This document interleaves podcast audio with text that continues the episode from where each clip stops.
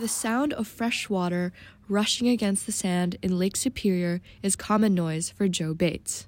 He is a tribal elder of the Bad River Band of Lake Superior, Chippewa, in northern Wisconsin.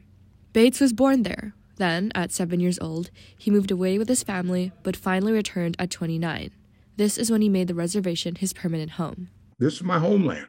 This is what my ancestors died and uh, fought for this homeland that we have here. And uh, I'm just so grateful to uh, be able to come back to my home and uh, remain here for the remainder of you know what I have left.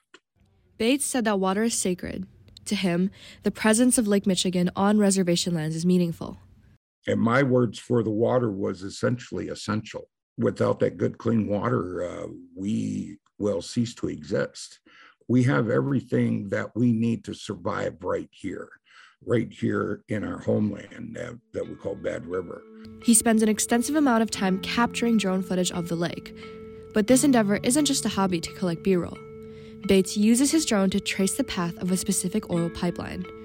The pipeline is called Line 5, an underground oil pipeline built by Enbridge, a multinational Canadian pipeline company. Line 5 carries 22 million gallons of refined oil and natural gas liquids each day. The pipeline spans over 645 miles. It stretches from Superior, Wisconsin, where Bates is located, and through Michigan. Line 5 ends in Sarnia, Ontario. The problem is that the state of Michigan originally considered Line 5 to have a lifespan of 40 to 50 years. It was built in 1953. Currently, Line 5 is 70 years old and its state of deterioration is responsible for 33 recorded spills. The old age of the pipeline has caused corrosion and cracking in certain sections, the Michigan easement that allowed it to function in the Straits of Mackinac also requires the line to be supported every 75 feet, yet many stretches are unsupported for over 200 feet. One unsupported section even exceeds 400 feet. This lack of support causes stress and makes rupture even more likely. The state of Michigan, climate activists, and Native Americans are worried that a larger rupture could compromise the Great Lakes, which accounts for 21% of the world's fresh water. Jack Kelly and Catherine Bunton are the co chairs of the Chicago Area Peace Action Climate Group, or CAPA. CAPA is an activist organization that supports various climate issues in the Chicago area. They're involved in the fight against Line 5 and have held protests downtown at Chicago Chase Bank locations to call out corporations that fund oil pipelines. They've also signed petitions and spoken with local politicians like Congresswoman Jan Schakowsky to share their concerns. Kelly believes in the importance of localized grassroots activism. Local communities should be, have a say in what their security would look like, not only today, but as we go forward. Like Kelly, Catherine Bunton sees organizations like CAPA as a mechanism for change. You get the environmental groups, you've got the indigenous people that live on the land, they grow the wild rice, they know the ecology, they know the damage that once it's done, you can't clean it up. Um, so when you have the people at literally the grassroots level, and you have the environmentalists, you have the scientists, uh, and then you have climate advocates like our groups, uh, that's how you build a, a powerful coalition. The fight against Line 5 is a fight against a major corporation, Enbridge. This is why CAPA has organized protests against large corporations like Enbridge and Chase Bank and encourages those around them to boycott businesses that fund oil pipelines. Follow the money, right? And see if you can get these guys to realize, oh, actually, maybe I shouldn't fund that pipeline because I'm losing some customers here. So it's a process, and you have to have many things working uh, simultaneously to actually put a dent in the power of these corporations. CAPA also organizes fundraisers to support legal fees of water protectors. These are Native American activists who defend the Earth's water systems. But water protectors need data to support their legal claims in court battles. Kim Marion Suiseeya is an assistant professor of political science and environmental policy and culture at Northwestern University. She's working on a research project in collaboration with Ojibwe nations to help them collect environmental data about reservation lands.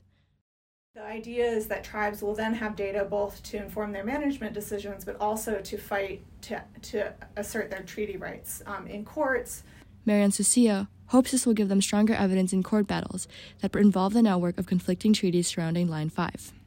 Line 5, if it bursts and oil spills into watersheds, that will directly impact tribes' access to to those resources. It will devastate those relatives and it will um, it infringes on tribal sovereignty so what does it mean to maintain treaty rights is it just you know the ability to go and gather uh, in that moment or is it the long-term sustainability of those resources and the ability to maintain relationships Marion Suiseeya is optimistic about Native American participation in broader U.S. politics.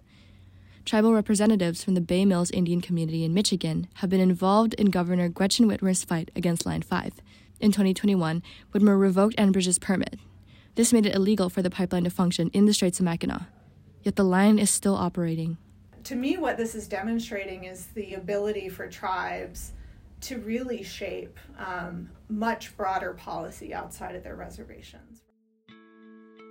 Line 5 has continued to run because of the numerous contradictory treaties. Only the federal government has the power to renegotiate the treaty that allows Line 5 to continue functioning today. There is an ongoing legal battle involving the state of Michigan, various indigenous tribes, and Enbridge. They are arguing over who has the right to shut down Line 5. Enbridge claims that treaty rights between the US and Canada protect their right to continue operating it. Amid the entanglement of cross country legislature, treaties, and discussion with business corporations, it can be difficult for activists to situate themselves in a way that creates substantive change.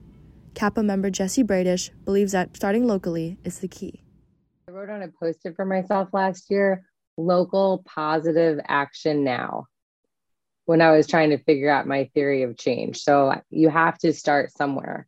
Evanston has so many resources theoretically we vote in a way that we care about the climate. I think it's a real testing ground. If you can't get action in Evanston, where can you get it? Chuck Wasserberg is the co lead of Citizens Greener Evanston. He finds local action more encouraging because he feels that he can have a larger impact. I could kind of bring it about at this small level. Um, it's very hard to bring about big change at a national or we're talking international level, really, with the pipeline and i'm not saying it's not possible but i'm just saying that that's where i sort of threw my my uh, energy was into this smaller scale stuff because it's very hard for me to um, feel confident that anything I do is going to actually change what these what these companies do on a bigger level. Whereas I can try to make change happen on a smaller level. Even though it can be disheartening to fight against corporations, activists still persist. For Catherine Bunton and Jack Kelly, it's about ensuring a bright future for their grandchildren. We each have several grandchildren. I have six, my partner has six. I grew up in Michigan uh, in an area called the Land of the Lakes, and I swam in a small spring fed lake that was absolutely pristine, beautiful water. I mean, you could see to the bottom 30 feet down. It was so clean and lovely. I want my grandchildren to have that. As for Bates, he hopes to protect the Bad River Band tribal origins against Line 5. And that's why we're here today. And that's why uh, our tribal members hold it with the highest regards as far as what we have to survive is that sustained our elders, our ancestors for centuries. And um, we want to make sure that we do whatever we can to save that for the next seven generations. The future of Line 5 is uncertain amid the entanglement of laws and Enbridge's persistence to keep the pipeline functioning. But the tribes, activists, and politicians in pursuit of clean lakes will not stand down anytime soon. For NBN Audio, Kim Howe.